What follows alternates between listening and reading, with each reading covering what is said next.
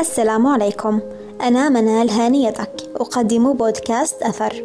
صوت يتحدث معك وعنك. عن مواقف ومشاعر مررت وشعرت بها. موضوع هذه الحلقة بعنوان الدعاء. في رحلة الحياة نتمنى أشياء كثيرة.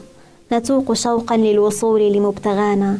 نعيش في بحث مستمر عن الوجهة الصحيحة. وربما نغفل عن وجود الوجهة الأولى والوحيدة. وهو الدعاء لله الذي خلقنا ويعلم مستقرنا ومستودعنا. ماذا لو أن الله يرتب لك ما تتمناه؟ يدبر أمرك يعلم بذاك الدعاء الذي تكرره كل صباح وكل ليلة. يعلم بحلمك الذي تنتظره بفارغ الصبر ومبتغاك الذي تلح به في كل صلاة وسجدة. يعلم منالك وسيدهشك بتحقيقه. يعلم بخيبتك وكسر قلبك. ويرتب لك العوض عما عشته.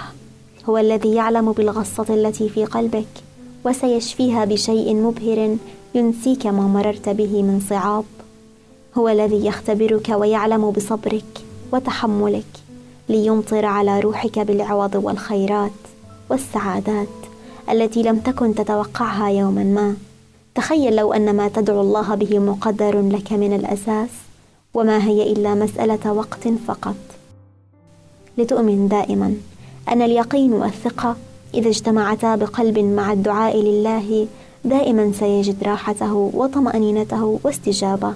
فهو الذي خلقك ويعلم ما يسرك وما هو خير لك. لتجعل ملجأك الدائم هو الله الذي لا تخفى عليه خافية. وما دام الله قد ألهمك الدعاء فأمنيتك لك بطريقة مباشرة أو غير مباشرة. فهو القائل وإذا سألك عبادي عني فإني قريب أجيب دعوة الداع إذا دعان. فكل شيء في الدعاء آت آمن وألح واستقبل. دعواتك الخفية يقينك الصادق أمنياتك.